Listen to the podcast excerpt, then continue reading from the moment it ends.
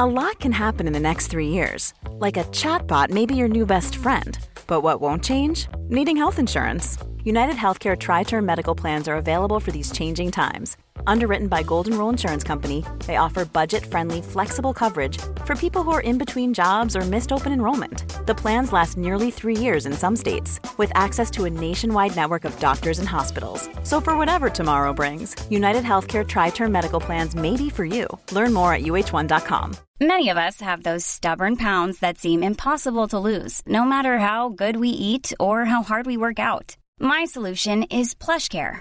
PlushCare is a leading telehealth provider with doctors who are there for you day and night to partner with you in your weight loss journey. They can prescribe FDA-approved weight loss medications like Wegovy and Zepbound for those who qualify.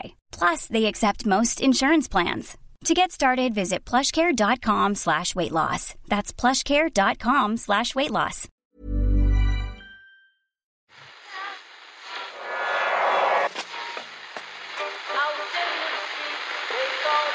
Time is that? That's the second time it's gone off. They never go home. They never go home. They never go home. Those those those boys. That's yeah. They have asked for that, really. Uh, you can laugh. It was the World Cup. I'm a little bit of an idealist, but having said that, I want to be like me. You don't know what you're talking about. What did you know? I managed to stay alive for 16 hours. I'm going to leave it there. I'd say it to your face, and I'll say it to you now. Come down Swansfield and we'll see them, won't we? What you doing down here, you shawny man? You're very welcome to the Irish Times Second Captain's Podcast. I'm with David here with Ken Early. Hey, how you doing? Um, pretty well, thanks. And I think it's only fair to kick things off. Well, I'm not doing that well, actually, Ken. Because I have to admit defeat in the fight against the greatest scourge of Premier League football. No, not diving, not feigning injury or waving imaginary yellow cards. You've been waging war on all these fronts. Uh, you know, those ones, yeah, but on this one, I speak, of course, of the non celebration celebration after players score a goal against their former clubs. You know what I'm talking about. Well, you, you you have been campaigning against that for as long as I can remember. Jake Livermore delivered a classic of the genre yesterday. For okay, Livermore is a man given his break in the professional game by Spurs. Fair enough, but mostly loaned out to other clubs during his time there. I was just having a look back at the day. and He barely played for Spurs, thirty odd games. Yeah. Before being discarded altogether. Ah, you're on loan at Hull. Go and sign for Hull, a couple of million. It's Yeah, fine. yeah. See you later. He's immediately he scores, slams in a goal against Spurs for Hull City SA. Is immediately submerged by a, or a mob of jubilant teammates. He, he's barely visible amidst this scrum of, of footballers. Yeah. And yet he manages he manages to free both his arms just enough to extend the palms of his hands outwards and execute the classic look at me, I'm not celebrating this goal pose. Not to be confused with the calm down, calm down pose, which has a lot more arm movement up and Yeah, down. like Cristiano Ronaldo scoring uh, at Camp Nou to win the league for Real Madrid. Yeah, it's okay. Everything's going to be okay. I'm here. Yeah. It's uh, no. Th- this is more. It's more stoic looking. It's more. Uh, it's because it's so still, because it's so little movement. You're immediately drawn to it. Here's a guy with his arms outstretched. He doesn't want to score against us. You sure it wasn't just that, that someone he, he was having a nerve pinched or something uh, in that in that massive bodies? It was definitely a gesture of um, apology to the Spurs fans. apparently Jamie Carragher picked up on it as well. I didn't see it live, but Carragher picked up on it and thought it was a little bit ridiculous. It's just it's a pose at this stage, and if the young footballer scoring against his former club who rejected him is not prepared to celebrate against them, then I'm afraid this particular fight, Ken, has been lost, and uh, and the plague is here to stay. We've got Dion Fanning and Philippe Auclair on the show today to talk about the crisis at Liverpool. And the crisis at Arsenal, some crises for top Premier League teams. Let's kick things off with Ken report on sport. So I suppose the Liverpool game was yesterday. Might as well talk about that one first, though. Uh, Jamie Carragher had a few things to say after that one. I was watching this with a lot of interest. Jamie Carragher. A lot of games for Liverpool. He soldiered for them for many years. He soldiered alongside one particular member of their team for many years. Uh, I don't mean to suggest that Jamie Carragher and Steven Gerrard are bosom buddies. I never really got that impression. But they are guys who obviously know each other quite well, professional colleagues of long standing. Uh, and I'm sure, uh, I mean, Gerrard was a hugely talented player who, thanks to his presence in the team, Jamie Carragher won some medals in his career, you know? Thanks to each other, you could say. But Gerrard did a lot of the heavy lifting on, on those, uh, on some of those medal situations. Now, uh, in such a in such a circumstance, you'd be reluctant to uh, really go. For, I mean, say say for instance, Eoin, um, yourself and myself, Oh, yeah. professional colleagues of long standing, uh, were to end up through some some some disaster was to happen. They were to tape our secret conversations, our off-air conversations. It was to be re- released in dribs and drabs on the internet, and we both had to resign in disgrace. You end up out in Qatar presenting uh, presenting a late night talk show. Yeah. You're presenting a late night late night talk show.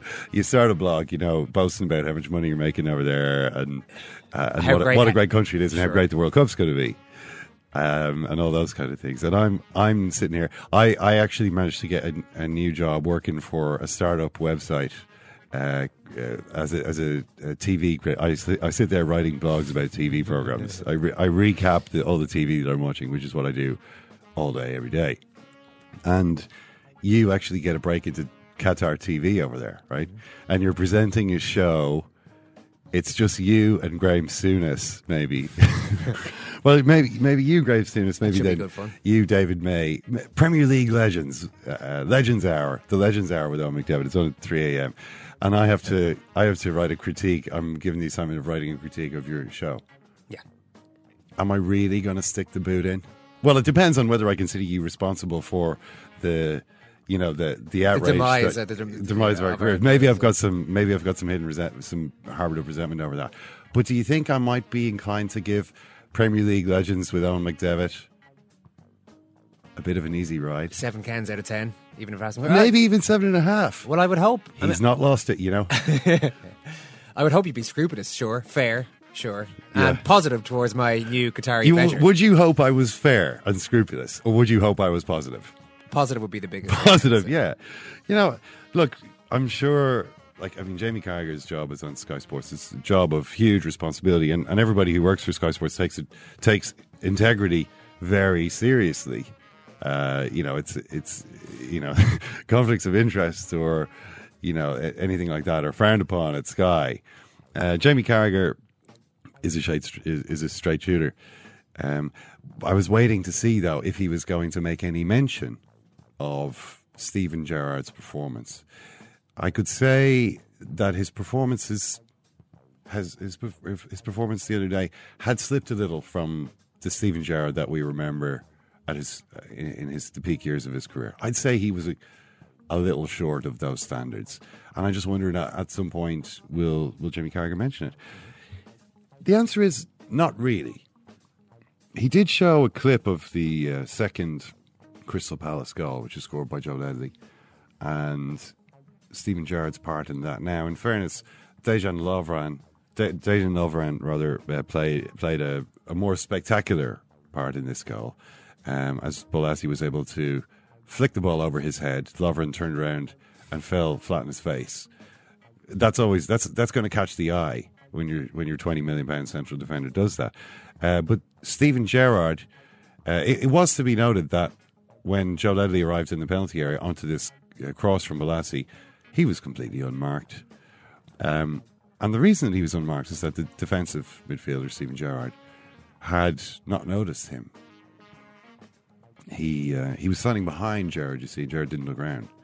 So so Joe Ledley was able to steal unnoticed into the kind of killing area in that uh, the the middle of Liverpool's penalty area uh, onto a cutback, arriving onto a cutback with nobody occupying his space, and was able to side foot the ball straight into that. You know, pretty bad goal to concede from Liverpool's point of view. Whose fault was it? Well, Jamie Carragher looking at it said, "There's got to be more leadership here," and I thought, "Oh, he's really going to do it. This is going to be awkward." He might have to text them later and say, "Hey, Stevie, listen." But actually, he said, "No, it's Raheem Sterling needs to show more leadership." yeah, Raheem, Eighteen-year-old Ryan. Nine, 19, he's Ryan nearly 20. He's nearly 20 years old and he should have shown more leadership. The leadership that he needed to show there was, hey, Stevie, there's someone behind you. Because, to be fair, Raheem Sterling was standing pointing in that direction. He could see all this. He was standing behind Ledley again. And he could see Ledley and then Gerrard staring over towards where everything was happening over by the right touchline where the ball was. So he could have said, Stevie, man on. You know, uh, your ha- get your house there. Uh, Joe Ledley is about to burgle your house, and um, uh, and he didn't, and Gerrard didn't see him, and Joe Ledley scored. I do wonder though if a 34 year old, um, Uh, a 34 year old who's who's played nearly 700 games for Liverpool, I think it is now. Is it? certainly he's nearly 500 Premier League games, is well aware at this stage that football is a kind of a 360 degree game. You know, you got to be aware of those things. You got to, if you're playing in that position, especially, which is essentially a, you've got to be aware of where the other team are. You're primarily a defensive player. You're trying to block the gaps that your central defenders can't block. You have to be aware of that all the time. And he's not. You know, I'm thinking this is is just not really good enough. I mean, when you when you see a mistake like that, uh, added to the fact that you know he no longer runs, he really is is there almost to take dead balls. He made another uh, more obvious on the ball mistake earlier in the half where he. Uh, it, it, wasn't quite a slip like as against Chelsea, but it's slight miscontrol of the ball, and I can't remember was it Ledley. One of the players was in anyway. One of the past players was in to nip it off him in, in, a shot, and it was one of those ones that Gerrard always gave the ball away from time to time. He, he, he wasn't necessarily percentages there, usually the, trying to do something. Yeah, but this wasn't. This is just tra- trapping a ball in midfield and trying to come forward with it, and suddenly it's gone, and they have a I think a free kick on the, the right hand side. Now, I mean, you know, there's obviously a lot of problems in that team. Um, but I do wonder how long they're gonna, you know, how long that that problem's gonna keep going. You know, I mean, it's it's just one of the things that Rodgers hasn't really looked at, hasn't really tried to change. He's changed most of the other players, but I haven't seen him make this particular change and see how that would happen.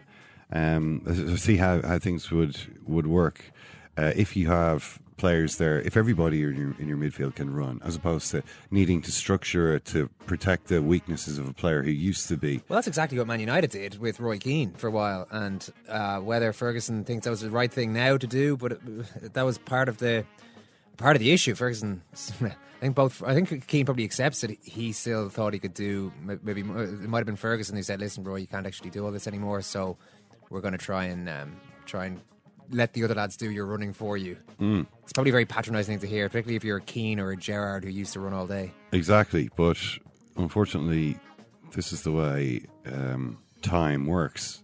It just sort of only goes in one direction, and eventually it leaves all of us behind. And you've got to sort of accept that that's what's going to happen. I mean, Gerrard has said that he's not going to retire. He's going to keep playing. He's going to keep going. Um, he wants more contracts. I mean, I wonder is he is he going to what position he thinks he's going to play. I mean, maybe he's going to move down a different level, move down to a lower level. But I mean, he's running out of, of places he can go. Centre I mean, back? centre back. Could he play centre back? Could he play in goal? Uh, no, I wasn't joking about the centre back. Maybe not for Liverpool, but centre back for he, a couple of seasons at a slightly. He might. He might. He, he maybe he, he could be able to. I mean, at least um, as a centre back, he you, wouldn't have to turn very much. No, and you you have to stay in defence. Well, you don't have to, but you should. if you can't convince Steven Gerrard to stay uh, defensively minded as a defender, then you're starting to get into maybe maybe that could even happen this season at Liverpool. I mean, if they're so desperate to keep him in the team, and it's not as though the guys who are currently there at centre back are any good. Um, but this is the thing. I mean, it just seems like a, a generalised uh, crisis of confidence. I mean, these players are better than they're showing. All of them are underperforming, though. You know, even the ones, you know, someone like Sterling, who's an outrageously talented player, he's not doing much. You know, he's completely, uh, he's completely lost direction as a as a player. I mean, they were all they, they all had someone to take their lead from last season. That person's no longer there. It's certainly not Brendan Rodgers. Brendan Rodgers speaking about this, he seems. You see, the problem is that he he almost seems like a little lost sheep now as well. You know, the the the sheep is what the flock is wandering, lost in a storm, but the shepherd is just another sheep. He's as confused and frightened as anyone by the sounds of it.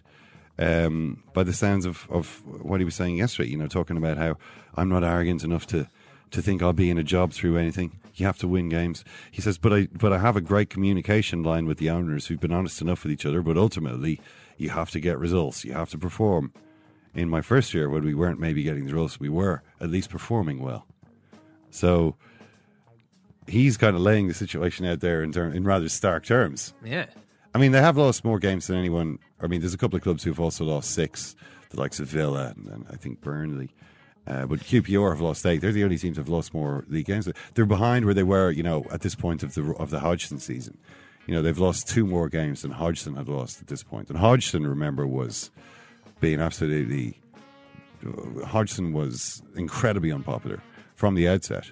Uh, he was he was inheriting inheriting a team that had finished seventh the previous season, you know, which had no good players, no talent, not a team that had spent more than hundred million players on more, more than hundred million pounds rather on on new players. It's uh, so it's it's a shocking demise. Yeah, it's also the body language of Rodgers. This is a guy. I mean, I'm reading Shane Curran's book at the moment, Ken. Yeah. And the Roscommon GAA legend and the former League of Ireland goalkeeper. And he made the point that in his career, he had superstitions like a lot of, like almost every sports person seemed to have in, ter- have in terms of when he comes out of the dressing room and those stereotypical things. But he said that the, the big thing that he used to make sure to do was always have a smile on my face going into the dressing room. I'm a positive guy. People see me as a positive guy. And that's the only way to do it. And I, I'm sure we'll talk to Shane about the book uh, at some stage in the next few weeks. And I do want to ask him, well, what happens when you're having a bad day or the team's doing really badly? How do you generate that positivity? And it's something that Rodgers certainly uh, publicly does, I presume, behind the scenes as well. Likes to think of himself as uh, as somebody who leads by the example of how, how enthusiastic and how positive he is. And he didn't look that way to me at all yesterday. He looked like a guy beaten down somewhat. A guy who's who's almost uh, begun to agree with uh, the kind of um, the the harsher judgments on the on the team. You know, this Yeah. the, the idea that this is this is hopeless, it can't be turned around, and there's lots of ways to turn a situation like this around. I mean, ideally, you would start before you lose against Crystal Palace. I mean, they have lost four in a row now. It gets to the point where, I mean, and, and remember there was that surrender against Real Madrid in there as well, which I think has got a toxic aftershock. You know, The surrender, as in the away game when they Yeah. picked their best team. Oh yeah, I don't mean the home game when they when they went out and gave it a good go and, and were But they played well crushed in that three game. 0 Uh, they lost by a lesser margin in the return game. Yeah, but I mean, it, Rodgers had. I mean, Real Madrid could have won that game by however many they wanted to win that game.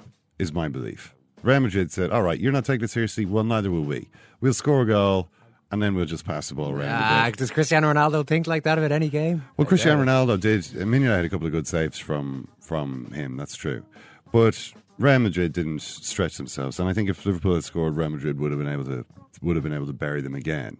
You know, if Liverpool, uh, if there'd been a hand had had come out of the uh, the freshly turned earth, uh, uh, there would have been um, yeah, Real Madrid would have been there again. So, so that's what I think. I mean, you you may disagree with that, but I think the signal that the manager sent was not good.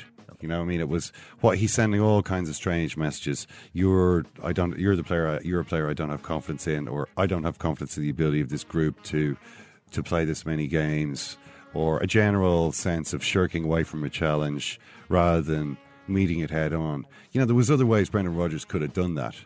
You know, he could have. I, I kind of feel that if Jose Mourinho had been in that situation, it may seem unfair to compare Rodgers with, uh, you know, a master like Mourinho. I mean, Rodgers is a novice by comparison, but he is the manager of the year. Remember, this is a guy who's got a lot of uh, props for his managerial nows. I think Jose Mourinho would have whipped his players into a frenzy for that week. You know, he would have been able to. He would have he he would have found a way to play both matches, not just the Chelsea match, which, which was what Rodgers did. Rodgers staked everything on the Chelsea match and lost. He lost again. So, uh, really, it's it's it's kind of crashing around his ears now. I mean, I'm not sure. There's there's this game against Ludogorets this week, uh, which is going to be a difficult game for them. You wouldn't back them to win it in the form they're in now. A, a, a group stage exit from the Champions League. I don't think he's got that much longer in the job if that Let's, happens. okay, we're going to talk to Dion about this in a little while. Anyway, let's talk to Dave. uh, Let's talk about Dave Whelan, I should say. Poor old Dave Whelan. I mean, this happened last uh, at the end of last week um, when Dave Whelan hired Malky Mackay, um, and then compounded what many people would have seen as a mistake in the first place with a series of clumsy remarks, um, which were Dave Whelan not seventy eight years old, you might be inclined to view rather harshly.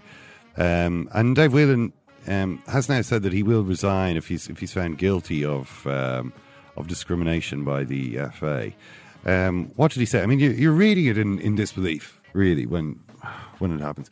Malcolm Mackay, as we recall, um, was sacked by Cardiff, and then uh, as he was about to take the job at Crystal Palace, it emerged that there was a, a lot of uh, texts had been sent between him and various members of his team at Cardiff, where he talked about. Uh, he he said, well, one of the, one thing that he said, one thing that Malky Mackay definitely had texted was uh, a reference to the Jewish football agent Phil Smith. And Mackay wrote, "Nothing like a Jew that sees money slipping through his fingers." Um, now that was one of the things that the Mackay was had authored. Uh, Dave Whelan uh, announcing that that Mackay's manager said, "Well, he said I don't understand why this is offensive." He says the Jews don't like losing money. Nobody likes losing money. He says. Uh, uh, asked, and this is I'm reading here from David Conn's article in the Guardian. Asked whether he did not think what Mackay had said was offensive because the claim Jews quote love money unquote has been used as a negative stereotype. Whelan said, "Do you think Jewish people chase money a little bit more than we do? I think they're very shrewd people. I think Jewish people do chase money more than everybody else. I don't think that's offensive at all," says David Whelan. It's telling the truth. Jewish people love money. English people love money. We all love money. Uh, which is slightly different, of course, from saying that Jewish people do chase money more than everybody else, which is what he also said. So this this is a, you know uh, you know uh, a famous anti-Semitic uh, trope. I mean, it's it's it's pretty simple, really. It's pretty cut and dried. Dave Whelan may be seventy-eight years old. Uh, but he should certainly know better than to think that that statement like that is not offensive. I thought it was just on this um, promise to walk away if the FA if, if the FA charge him. Does he mean he'll walk away in protest at the charge or in uh, in deference to the judgment? Well, if you okay, if I uh, obviously I have offended people, so I'll walk away. Is it is it clear? Well, he's he's threatening he, he's threatening to quit. Essentially, what he says is, should they even suggest I'm guilty, I would immediately resign from my position as chairman of Wigan Athletic. I hope they don't, and I don't see anything like that happening because I'm absolutely anti-racist. Always have been, always will be. Um, I mean, he gave he obviously uh, he, he said a few things. He said another thing was the was the use of the word chink in the Mackay uh, texts. Uh, whether Mackay was one of the ones that used that word, I'm not sure. It may have been his assistant or someone else involved. But this this word was uh, came up with reference to Vincent Tan, who was the owner of Cardiff. Um, Dave Whelan says if any Englishman said he's never called a Chinaman a chink, he's lying. There is nothing bad about doing that. It's like calling the British Brits or the Irish paddies. Uh, this obviously was pointed out as not to be true by various Chinese community leaders. Um, Whelan uh, then says, "Oh, I apologize." He says, "I think uh, the reporter has misquoted me." It's David Conn. I think that's unlikely. Uh, if it's causing offence to anybody, please accept my apology because I did not say that, and I did not mean to insult any of my Jewish friends or any of the Jewish people. I did not say that Jewish people chase money more than anybody else. Says Dave Whelan. I mean, it does seem that he did say that. I said that Jewish people do chase money, like like we the English chase money, and I don't think there's anything wrong in chasing money because we work for it. If those Jewish people are offended by what I said, then I apologise immediately. Uh, on the word chink, Whelan said, there are all kinds of names given to people to the English, the Scottish, the Welsh, the Irish, and the Chinese. People use these words a lot in common in various conversations. A lot of this talk goes on all around the world, and people accept it and take it. I don't think there's an insult meant. If somebody says to a Chinaman, You're a chink, would he be upset about it? I don't know, really. If he was, I would say, I'm very sorry. I won't call you that again. I mean, again, you know, when you're reading this, you're just thinking, oh, Dave. Yeah. You know, he was born in 1936. It's a long time ago. And uh, I suppose he did grow up in a in a, in a slightly different world. He still he, he still should know. Again, you know, with this, I think it's it's it's a difficult it's a difficult one, isn't it? I mean, it is. It is because you're talking about It's more difficult than it was with Mackay, for instance. or with uh, um, a, a, a comparison I don't even want to make because they're not even in the same stratosphere. Is Donald Sterling, Hmm. owner of the he was the owner of the LA Clippers.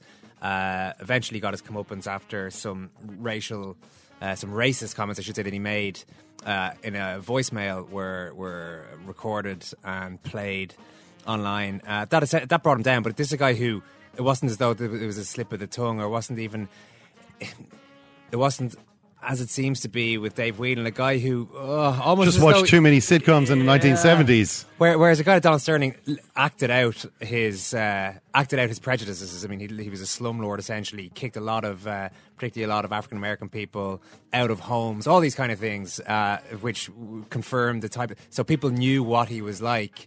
Uh, and eventually it was confirmed uh, in, in the way that things get confirmed these days. Uh, voicemails recorded and played on the internet. But this is it is just it's totally different. And of course, the stuff he's saying is offensive and ridiculous. I, it's just there are layers to these things uh, to an extent.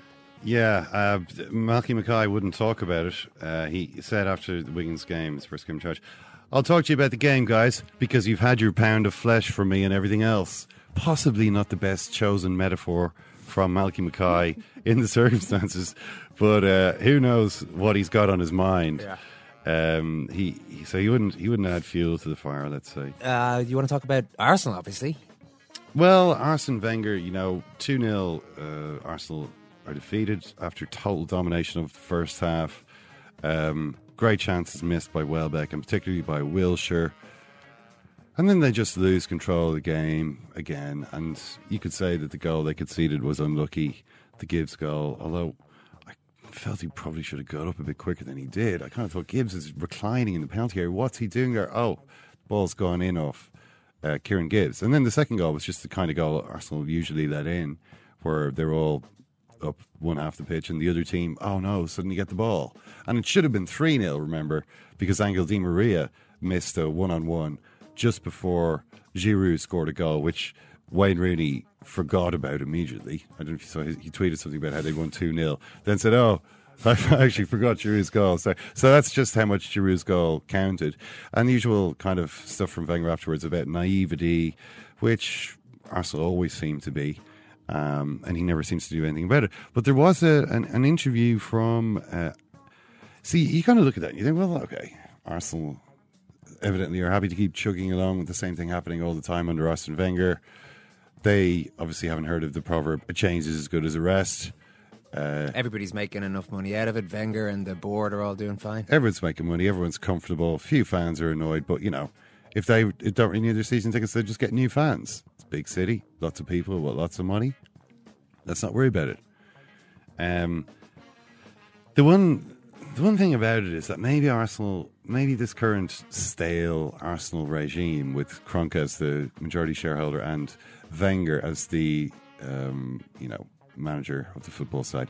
Could be replaced by something which was hmm, okay a little bit more you never know maybe maybe something with a big, bigger chance of winning the Premier League title but not necessarily something that you could be more proud of. Uh, Alisher Usmanov uh, now the richest man in Russia instantly richer than Roman Abramovich and the second largest shareholder in Arsenal. Um, gave an interview to CNBC mm-hmm. Uh, in which he talked a little bit about Wenger now he, I should say that he didn't tell Arsene Wenger how to do his job.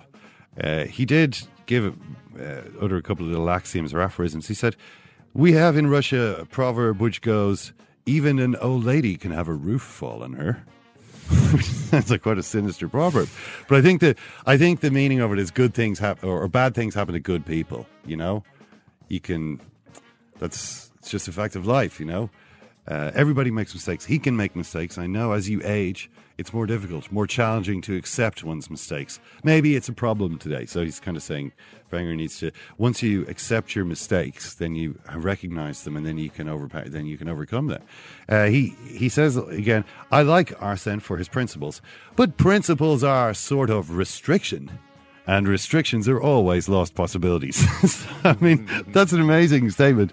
But principles are sort of restriction, and restrictions are always lost possibilities. I think we know that uh, Mr. Usmanov wouldn't be overly encumbered by principle if he was to uh, if he was Yeah. to want to become the leading light at Arsenal Football Club. Maybe Arsenal fans aren't bothered about that.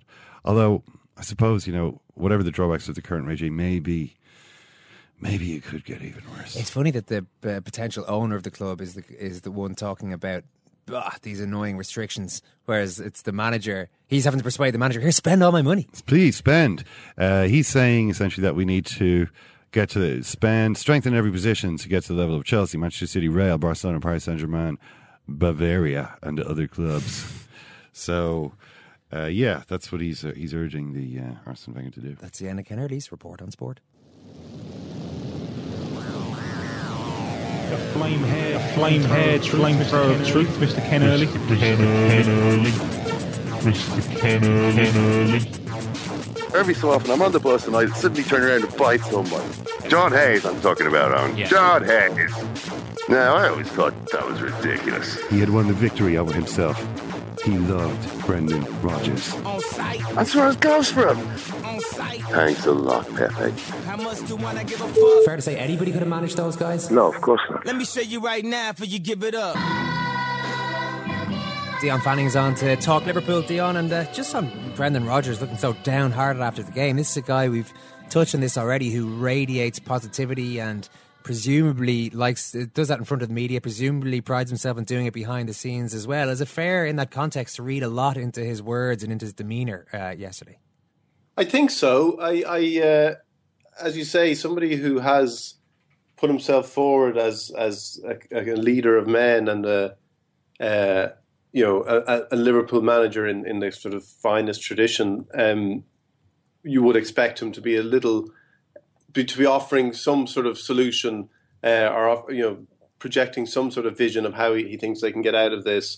But you know, Rodgers hasn't done that at all this season. It's it's been other people's fault. Yesterday, he kind of, I thought, kind of quite self consciously said, "This is my responsibility." Um, but as you say, with with this sort of sort of uh, aura of, of despair hanging over him, which is probably the, the way things he, he should be feeling at the moment. But uh, um, it didn't it didn't look encouraging from a Liverpool point of view. Well, it's the first time I've noticed him anyway speaking. Uh, entertaining the idea that he, he does still have to prove himself to the owners that you're constantly doing this and he says he wouldn't have you know he, he doesn't have a, that he's not arrogant enough to believe that he's going to be in the job forever uh, how likely is it that that uh, this term pressure is thrown around? But I mean, is it possible this guy could lose his job in the next few games but it doesn't go well? I'd be surprised if it happened in, in the next few games because I think having come second last year and, and being in a title race, um, people would consider it uh, sort of extreme short termism. And Liverpool, isn't it what happened to Rafael Benitez? I mean, he was. But he got, but he got a full season after it. Uh, I, I, I, I don't, I don't think. I think Rodgers' chances of being in the job next season are are are, are quite you know, are, are hanging by hanging by a thread. But I don't know if he can. I don't know if it'll happen in the next few weeks. Uh, I, I like this. The, the free fall is is quite spectacular. Um, it wouldn't be shocking if it happened, but I think uh, a club like Liverpool again has always had this idea that they they give people time um, and having been second in the league and in the title race last season, I think they'll probably do that. But uh, whether whether it's going to help things by giving him time, I, am not so sure. I think that every every aspect of Liverpool right now, every every area you look at, is kind of is, is falling apart, and it, there isn't there isn't much to be encouraged by. Uh, and I think Rodgers is going to have to get ruthless uh, if he's going to if he's going to change things. Well, here's the thing that, that I find a little bit difficult to understand about how Rodgers, a man who has made, a, you know, a very close study of public relations and how to how to conduct himself, how to communicate in public, why he's sort of moping around uh, in in such a tragic way. Um, and sort of agreeing with all the questions, saying, you know, your job could be in jeopardy. well, yeah, no, you know, it's it's not what I expect. And when I look at the league table, it's so bunched up. I mean, Liverpool for for for all, I mean, however useless they've been, are still only a few points away from the Champions League places. Uh, I think they're they're five points off, five points behind Manchester United. You know, so which is not exactly. It's not an unbridgeable gap. It doesn't. It doesn't look good, obviously, and certainly after the result on the weekend, it, it looked particularly. It, it looks particularly bad. But I mean, you see what where Alan Pardew's Newcastle are. It is possible to turn things around. Rodgers is not acting like a guy who believes this that his own situation can be turned around. He's got this sort of fatalistic misery about him now. I wonder is there something more going on that we're not even seeing that we haven't seen in the six defeats that have been played out in public. Some other reason why Brendan Rodgers seems to have given up hope. Well, the the the strange thing about Liverpool and and the thing that is uh, becoming apparent this season is the kind of ongoing dysfunction of the club. You know, when every every signing there can be a debate about who signed him. So Balotelli, uh, you know, when when things started going wrong with Balotelli early on, Rodgers uh, starts kind of distancing, himself, distancing himself from that signing. So I think that the nature of the club lends itself to. Um, uh, conspiratorial sort of ideas around why Rodgers would be feeling so downbeat um, it may be that it may it may be that he's just feeling particularly downbeat. He wants to kind of maybe he thinks this is how he will get to his players. I, I don't know. It, it's uh, it is it is a very strange um, way of going about it, as you say. When when there's an awful lot up for grabs in this season, when everybody is bunched up, nobody none none of the teams outside, you know, for battling for third and fourth are making a particularly convincing uh, case for, for those positions. I mean, for instance, Arsenal. You know, Arsenal lost to Manchester United in, in a desperately disappointing result for their supporters. I mean, the stadium's half empty before it finished. The people are going nuts in the stands. People are throwing red wine at the Manchester United uh, bench. Uh, there's general rage. Or I don't see anything from Arsene Wenger today saying my job is now in jeopardy. I don't expect to. I know I can't survive. Uh, you know these kind of miserable runs indefinitely. But Arsenal are not doing much better than Liverpool. No, but I, I, don't think people are happier with Wenger because he's coming out and saying we have to keep the faith, and uh, you know we were, we were, pretty unlucky. And he, he, he's not sort of contributing to the to to the um, kind of narrative of, of crisis, though, as, as Brendan Rodgers. Well, he is in a well in his own way. He is by again, it's one of these things by suggesting there's no crisis. Uh, sometimes people feel that that adds to the sense of crisis too. Wenger's acting like there's really, you know, we, we keep the faith, he said on Saturday, and uh, people wondering what, what exactly that means at this stage. So I think I'm not sure Wenger is a, is a is a kind of is an example Rodgers could be looking towards now as as a way of kind of you know getting out of this. But I, I do think I think there I think as I said I think there, there's a number of things wrong with Liverpool. Rodgers' own, and I think he, he does look like somebody who has failed to to address you know all a lot of the key issues, and maybe that is. And when he when he speaks after the game that yesterday, I think that kind of manifests itself because he hasn't. Obviously, Suarez is, is the big one, but you know Gerrard is is is an ongoing issue he hasn't dealt with, um, and this kind of systemic sort of lack of ruthlessness at Liverpool, failure to to under, kind of understand things like Gerrard is 34 and is going to need to be replaced. Suarez is probably going to leave is going to, they, you know, anyone who suggests that they thought Suarez was going to stay is is being fanciful. Uh, and the, the, the, failures in, in that in that regard for a club that prided itself uh, under under uh, you know John Henry that they were going to be very analytical, very uh, thorough in everything they do. To be kind of caught by surprise by these pretty obvious things it doesn't say a lot about how the club is run at any level. Yeah, and I'm interested in the Gerrard element of that, Dion. In that, I mean, I don't know, maybe last year this, the the hint of a title brought out the last vestiges of his brilliance, and, and and there were moments, and you know he, he was lauded for adapting to a new role. But this year, whether it was the fight just being knocked out of him by the way it ended last season, he looks like he really is on borrowed time at the moment. You were talking about the decision making process there. Who actually makes that decision now? Gerrard has made his appeal via an interview, essentially for a a few weeks back for a new contract is Rodgers going to have much of a say in that? And if he did have a say, should the, the say be to uh, say goodbye? But Rodgers said. You know, it, it's now with, with the owners, so it's not uh, it's not his uh, decision ultimately. Um, but I don't know if Rodgers would be would be. There's nothing. Put it this way: there's nothing in, in, in how Rodgers has behaved uh, or how, how how he's managed Gerrard to suggest that he would make that decision, that he would be ruthless enough. Uh, do you you know? I, I think the first thing that needs to be done is somehow moving him out of the you know as an automatic choice. Like that's that seems to be uh, just a very obvious thing to do that could be done quite well. It by by waiting and waiting, it now looks like it's sort of a, a reaction to the crisis mm. uh, and, and, kind of making the situation worse. I you know last season like the, the last season Gerrard was was was very good in that role when Liverpool were attacking. He, he still he offered nothing Liverpool's problem is, in, you know, obviously their defence is the same as it's always been under Rodgers, effectively. Um, but now they're not scoring goals. Gerrard is doing the same thing as a, as a defensive midfielder now as he was doing last season, which is very little. And uh, you, I think, you know, people talk about the Chelsea game last season. I think the, always the key thing with Gerrard in the, in in that game wasn't his slip, but was his reaction to the slip in that game, which can be seen as a microcosm of of how he plays in that role. He, he panicked. He, he was trying to become the hero. To he, he, saw it in kind of tabloid terms. He saw you know when, when you want somebody to be cerebral and again analytical in that position. Gerrard saw it as now I must be the hero. I'm going to shoot on sight. I'm going to I'm going to rescue this situation, and that's exactly what you don't want from a player in that position. Yeah, uh, and and that's ongoing this season. And you look at his performance yesterday, where he's kind of all he is now is a kind of final signpost for for the opposition that you're about to be through on the Liverpool goal.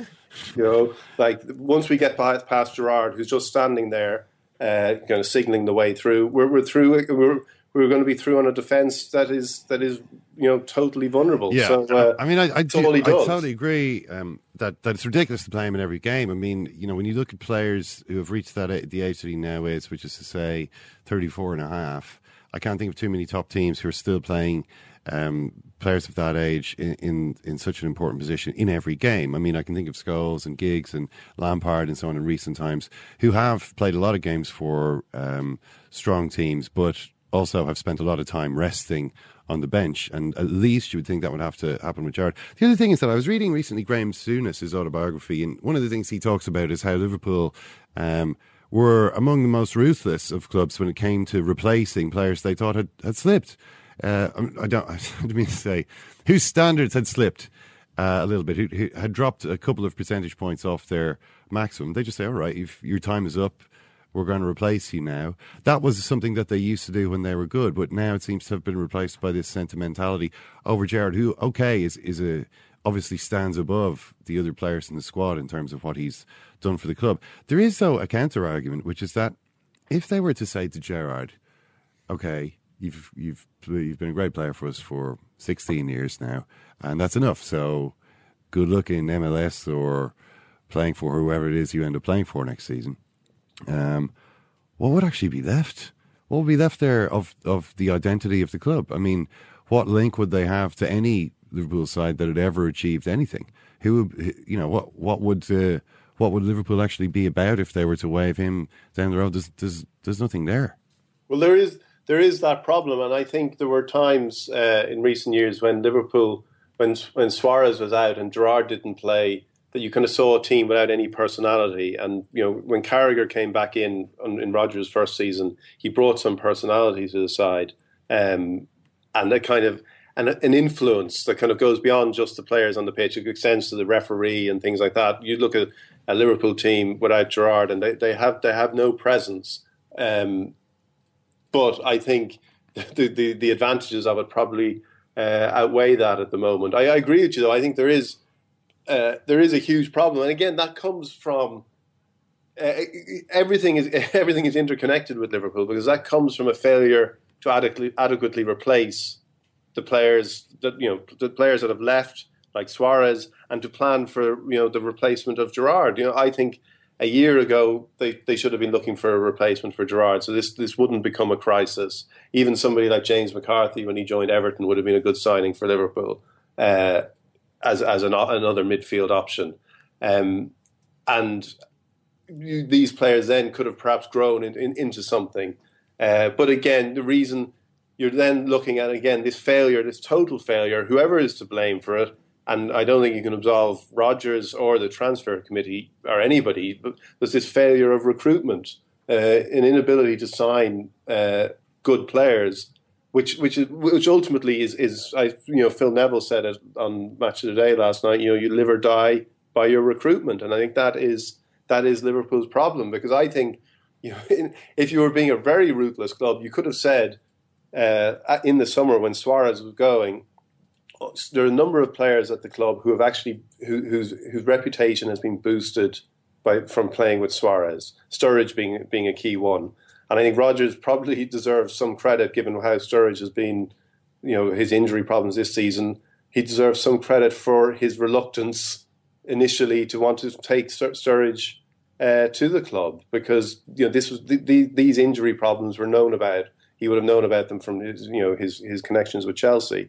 Um, but if you were to say, let's sell a couple of the, let's sell Sturridge too, let's make a, you know, let's cash in in a kind of Southampton way, you would then want want to be confident that the players you bring in um, are going to be good enough. And this is Liverpool's problem. They've they've wasted uh, they've wasted their kind of nest egg. They've blown this this money from Suarez. And you can't when, when when that's happening, you can't be confident of anything that's going to take place in a football club. Brilliant stuff, Dion. Thanks a million. Cheers. Yeah, that, uh, that the point that Dion raised raised there a couple of times was this promise that we would have had at the time that these new Liverpool owners, I think Liverpool supporters would, would, would they're certainly better than the last owners. Mm. I would accept that they've been probably quite good at most things, but this surgical a- analysis that they're going to employ, is whatever, uh, the, the, the, all the data analytics, all those kind of things. I mean, they bought they bought um, why have I totally Andy Carroll for a start. Mm. I mean, there as soon as that happened, I thought these guys aren't putting that much thought into the amount of, but they weren't. There was no logic to spending that amount of money on it. Bar they just got a load of money in for Fernando Torres. I mean, that's all that's gone now at this stage. But uh, the way they've approached this transfer market, it seems like th- there isn't as much thought gone into it as uh, as we would have led to have been, uh, as we were led to believe there would be when they first took over. Mm. The transfer market. You almost wonder if John Henry might have been better off when he took over Liverpool, saying. We're the dumbest guys in the room. we really have not got any idea what we're doing here. Um, and what's more, we're the only owners who are prepared to admit that, uh, even though everybody's actually in the same boat. Nobody knows anything. Um, and that's where we're starting from. Rather than coming in saying, we're going to be, we've got to make every dollar count. We've, you know, every, every dollar, every cent that we spend has to, has to be spent more efficiently than our rivals because you know we don't have the same money as them, and you know to that end we're gonna we're just gonna be smarter than the other guys. You know what I mean? If you just said we're gonna be dumber than everyone, you would have at least lowered expectations. And there was no need to talk too big at that stage no. because of the unpopularity unpopularity of the previous owners. You could say you're you're as dumb as you want, and you probably would have had a, a, a sympathetic ear. Do whatever you're gonna do, just don't um, tell everybody about it in advance. You know, there's no need. We've uh, another podcast ready and waiting featuring Johnny Sexton, Matt Williams, and Gerry Thornley in Ireland's win over Australia. And Darren O'Neill, who's in South Korea watching Katie Taylor winning her fifth World Championship. Darren got uh, quite emotionally invested in that one, as he told us. So you can have a listen to that whenever you get a chance. Now we are joined by Philippe Auclair, who was at the Emirates on Saturday. Philippe, Arsene Wenger called his team naive again after the game. Now, Manchester United had two teenage defenders in there and somehow looked less naive. Is that down to the manager, really? Um, partly, yes, it has to be said, because the naivety was not just um, uh, in in terms of uh, making the most of the incredible number of chances that Arsenal created. Uh, in the first 15 minutes, it was absolutely ludicrous. When I'm looking at my notes, I was at the game and you know, you, you, you write down, oh, saved by De Gea, saved by De Gea. And I looked at it, were, I had already a full page full of uh, chances after 15 minutes. But naivety was not just in the finishing, the naivety was also, as it has been for a while, uh, in the way that the team was organized defensively, because it was quite clear, I think, from the last five to 10 minutes of the first half that Manchester United were getting a foothold back in the game and, and, and were playing with more confidence and certainly had a, a very precise game plan, which they were trying to stick to. Uh, which was a little bit shaky to start with, but they knew exactly what to do. This is not something I would have said of, of that Arsenal team. And the way that they conceded the second goal in itself was, was simply ludicrous. You cannot be in a situation when there is still a lot of time on the clock, when you suddenly leave one defender having to face Angel Di Maria and Wayne Rooney bearing down on, on him at full, at full pelt this is simply completely unacceptable. And there was nothing in the way that the game was panning out which uh, justified this kind of gung ho attitude. Well, that's the crazy thing, Philippe, really, because it's not as though this is the first time that Arsenal have led in a goal uh, in which the ball travels from one end of the pitch to the other. Uh, through this uh, sparsely mm. populated mm. Arsenal half. I mean, that's happened in several recent games. So yes. I'm wondering why this never seems to happen to teams which are managed by Jose Mourinho. I mean, it's, Arsene Wenger is standing on the sideline. He can he can influence this, and he, and he's not doing anything to change it. It's it's very un- you know you, you, uh, you must have noticed like everybody else. It's very difficult to get any sense. Uh, well, it's a bit perhaps a bit cruel to say that, but okay, any sense from Arsene Wenger when it comes to explain how his teams are set up tactically after an encounter, be it by the way uh, after a win or, or after a defeat. Uh, there is very little in the way of explanation of uh, understanding exactly how the teams are set up. Um, perhaps I should take an example here. Uh, you know that uh, not that long ago, just a few days ago, Per Mertesacker was a guest uh, of uh, a charitable evening uh, in favor of his um, in his own foundation, also um, a Jewish foundation. It took place in, in a synagogue in London, and Per had to answer a number of questions about um, Arsenal, obviously. And most of these questions had to do with the fact that um, the people who were there were uh, wondering how it could be that Arsenal didn't seem to be well organized defensively at all. And it was very noticeable that this man, Per Mertesacker, was a world champion who is the linchpin of this defense. found it extremely difficult to come up with any explanation. Also, was really struggling to find words which would not put him in the soup uh, with his manager. It's fairly obvious that not enough work is not being done on the training pitch as far as this is concerned. And this is what is even what is really odd is that you thought that last season, where there were a number of problems in terms also of, of, of attacking efficiency and so forth, at least after a, a shaky start, uh, the defense seemed to have stabilized. Um, certainly, the central pairing between Mertesacker and Koscielny looked assured and looked really complementary. And uh, in fact, in the second half, or even the last two thirds of the season, Arsenal were quite solid at the back. And it seems like all this, the good work which had been done there, has been uh, basically forgotten, which makes me think that the good work which had been done had a lot to do with the work that Koscielny and Mertesacker were doing as a pair. Yeah. Now that Koscielny is not is not here anymore, and we've got a makeshift centre back. I mean, we could talk forever about the fact that Arsenal made a, I mean, a criminal mistake by not recruiting another central defender and and, and and another central midfielder. But the fact is, when Koscielny and Mertesacker were together, uh, th- there was a, a level, uh, there was some understanding between the two of them, and you, you didn't have the situation where suddenly you've got Nacho Monreal, um, who is put in this very unfair position of, of playing out of position. And heaven knows that central defender is a specialist position. Mm.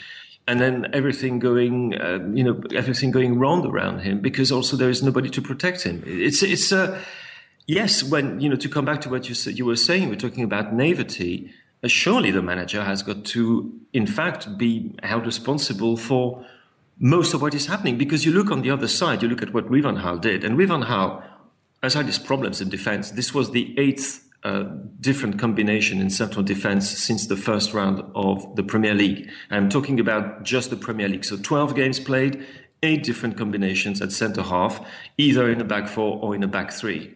And now you had uh, McNair and you had Blackett uh, each side of of uh, Smalling was supposed to be a liability. Mm. And what you saw is that they, they actually had very clear ideas, a very clear idea of what they were supposed to do, of their positioning, their relationship with each other. Yeah, there was no, it was na- creepy, no naivety. But you know, obviously, Van Gaal had had, and also Van Gaal had had to chop and change again at, at the last minute because of the injuries to, to Blind, for example. Yeah. So it's possible. You can do it. You can make it work, but obviously um, not at Arsenal. The other issue that Arsenal have is, uh, in fairness, also a lack of quality compared to. Uh, it's only a couple of seasons since players like Cesc Fabregas and okay, Samir Nasri may not be to everyone's taste, but nobody can deny that the guy has a lot of ability uh, and was a very good player for Arsenal. The players that are in their midfield now are not on the same level. I mean, Jack Wilshere is obviously the great new hope of, of Arsenal. There's banners to him around the stadium. I really can't work this guy out, Philippe. I mean, we all saw what happened yesterday. He, he is, he's got a bad miss early on. Um, then he's hmm. involved mm. in this um, bad tempered exchange, let's say, with Fellaini. Could easily have been sent off for that, I think. He should have been sent off. He should have been sent off. And, and then he's. Um, then he ends up getting injured, which happens all too often with him. I mean, just specifically uh, in terms of that um, that confrontation with Fellaini, he does seem to have a bit of a short fuse, Wilshere. Is this because he's a player who takes He doesn't on... seem to have a fuse at all. so, so you would say it's it's it's something that this guy needs to control. It's not a case of a guy who feels under so much pressure or takes on so much responsibility for his team. It's just a a kid who needs to sort his head out. He's not a kid anymore. He's a, he's a father. Uh, he's 22 years of age, isn't he? Mm. Or he's going to, he's in 20, 22nd year, certainly. Um, he's done that repeatedly and he, he, integrated the first team at a very young age. So it's not as if he were new to the game. I think we will show it's more of a question of um, you're wondering how many times he's going to do the same mistakes over and over again, particularly as he is not blessed with the strongest of bodies. And that, which is a big problem, is he has very fragile ankles, which you will know for a footballer is probably the worst possible thing to have because he's going to come back and, and again and again and again um, is completely reckless in the way he challenges uh, other players. He's got great talent, and what is really frustrating is that he seems to have found some of his acceleration back on the first, you know, four or five years. He still have this uh, way to drive at a position which is really quite uh, quite exciting to watch, and also um, can create a, a, lot of problems for for the opponent. But in terms of finishing, it, it's it's, it's dreadful for a player of that level. Why he decides to go with his left boot again when he just has to cross the ball with his right and to the corner of the net, I don't know. It's it's incomprehensible. And and these um, flare-ups on the pitch are something are things which happen far far too often. And you wonder if it's not a case that it's always going to be like that. And um, it's going to be extremely difficult for um, to, for anybody to find a way to um, harness and, and to channel the extraordinary energy that he's got and the aggressivity that he's got and the talent he's got into something which is uh, which looks like an end product. I mean, perhaps you know, with the England team, he's he's been excellent for for, for the England team uh, of late. Uh, but perhaps not at this. You know, you might say that the England team doesn't play quite at the same level. Um, but I, I, I think I'm, I'm starting to wonder if it's already too late which is extraordinary to say that about somebody you know who was a teenager not that long ago. But it's the repetition of the mistakes. Everybody makes mistakes, but if you repeat them once, twice, three times, you know you know the old saying about definition of madness and repetition of the same thing, expecting a different result every time. And um, it's it's something with with Wilshere. I think everybody who follows Arsenal, including Arsenal fans, will ask themselves that question: Is it something that simply he cannot get rid of. Yep. Uh, they, well, hopefully he can because uh, he's, he's, a decent player at his best, I think. But listen, Philippe, we'll leave it there. Great stuff. Thank you. Thank you very much. That's interesting, isn't it? If Per Mertesacker, well, without saying it, but is doing public appearances where he makes pretty clear that he's thinks maybe the defensive side of things could be worked on a little bit more at Arsenal. I'm sure every centre half has said that for the last 15 years, but or yeah. has thought that at some stage. Um, yeah, uh, I mean, well, there's nothing left to say about it. As long as Arsene Wenger is the Arsenal manager, this will keep happening.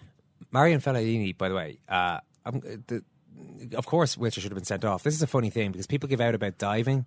Uh, you know, there should be a three match ban. This is the only way to stamp it out. But if current rules are enforced properly, I think that'll have a big effect. Give a yellow to a player who dives, which doesn't always happen. And also, if you're a referee, you can't think less of an offence because the recipient doesn't jump on the ground. If Fellaini had dived, if I'm watching that, I'm a professional footballer, I'm thinking, well, if you stand up to these things, the other guy doesn't get sent off. Mm. Whereas if you allow yourself to fall over, you're gone. Fellaini showed a bit of uh, admirable, a bit of restraint there, but he also allowed Wilshere to stay on the field when a dive would have got him definitely sent off because it was a, a, as clear a head contact, if you, you, know, you can call it a butt or whatever, as you're going to see. If only Fellaini had shown the uh, presence of mind of that other big man, Edwin van der Sar, uh, who crumpled to the ground when Ariel Ortega attempted to do. Some, yeah, I mean, this my, my point is, I don't want uh, no, nobody. Well, most people don't want to see that happen, and they want to see less of it in the sport. But it's so clear that there's it does fool referees, not even fool referees. When the foul has actually been committed, worthy of a yellow or red card, it confirms it in the mind of the referee. Yeah. Whereas a ref should be strong enough to think, okay, he hasn't gone down there, but that doesn't mean I'm off the hook. I've still got to send this guy off. He's he's, he's just. Well, what if he didn't do anything? What if he just sort of walked into Fellaini aggressively? I mean, what if he, you know, if would that be in itself be a red card offence, sort of walking into him, nuzzling into his? No, his... but there was more to it than that. That's, that's oh, there was no, yeah. but but the referee obviously didn't see that. Now, he needs Fellaini's, uh, you know, to, to accentuate the sort of follow through part. Ref, did the ref not see it, or did the ref see it? But mm, I mean, there's cause and effect, and yeah. if the referee can see the effect, his brain immediately yeah. computes the cause that might have resulted in such an effect, and that's why players dive and exaggerate contact in order to create the impression that there was more going on than there really was. So Fellaini stands there impassively and gives the impression, you know, he's like as immovable as Mount Rushmore. And uh, gives the impression nothing, you know, Wilshere has done has affected him in any way. Then the referee maybe doesn't see that Wilshere kind of has butted him on the underside of the jaw. Our podcast number one, it's already out there for you. We talked about Katie, and we talked that's Katie Taylor, obviously winning the fifth world title and the rugby as well. Quite a bit about the relationship between Joe Schmidt and Paul O'Connell and how that's developing this year. You can have a listen to that one as uh, you can all our podcasts on iTunes, on SoundCloud.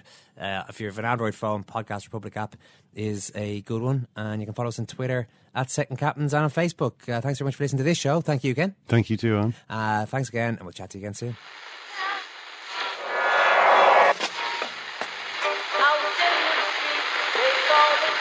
Is that? That's the second time it's gone off.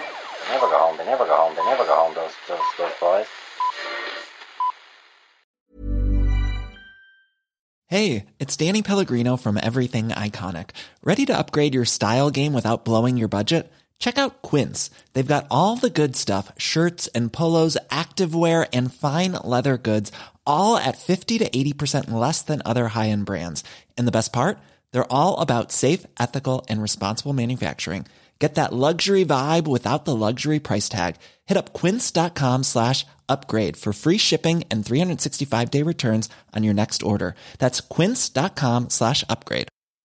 Mom deserves the best, and there's no better place to shop for Mother's Day than Whole Foods Market. They're your destination for unbeatable savings, from premium gifts to show-stopping flowers and irresistible desserts. Start by saving 33% with Prime on all body care and candles. Then get a 15-stem bunch of tulips for just $9.99 each with Prime. Round out Mom's menu with festive rosé, irresistible berry chantilly cake, and more special treats. Come celebrate Mother's Day at Whole Foods Market.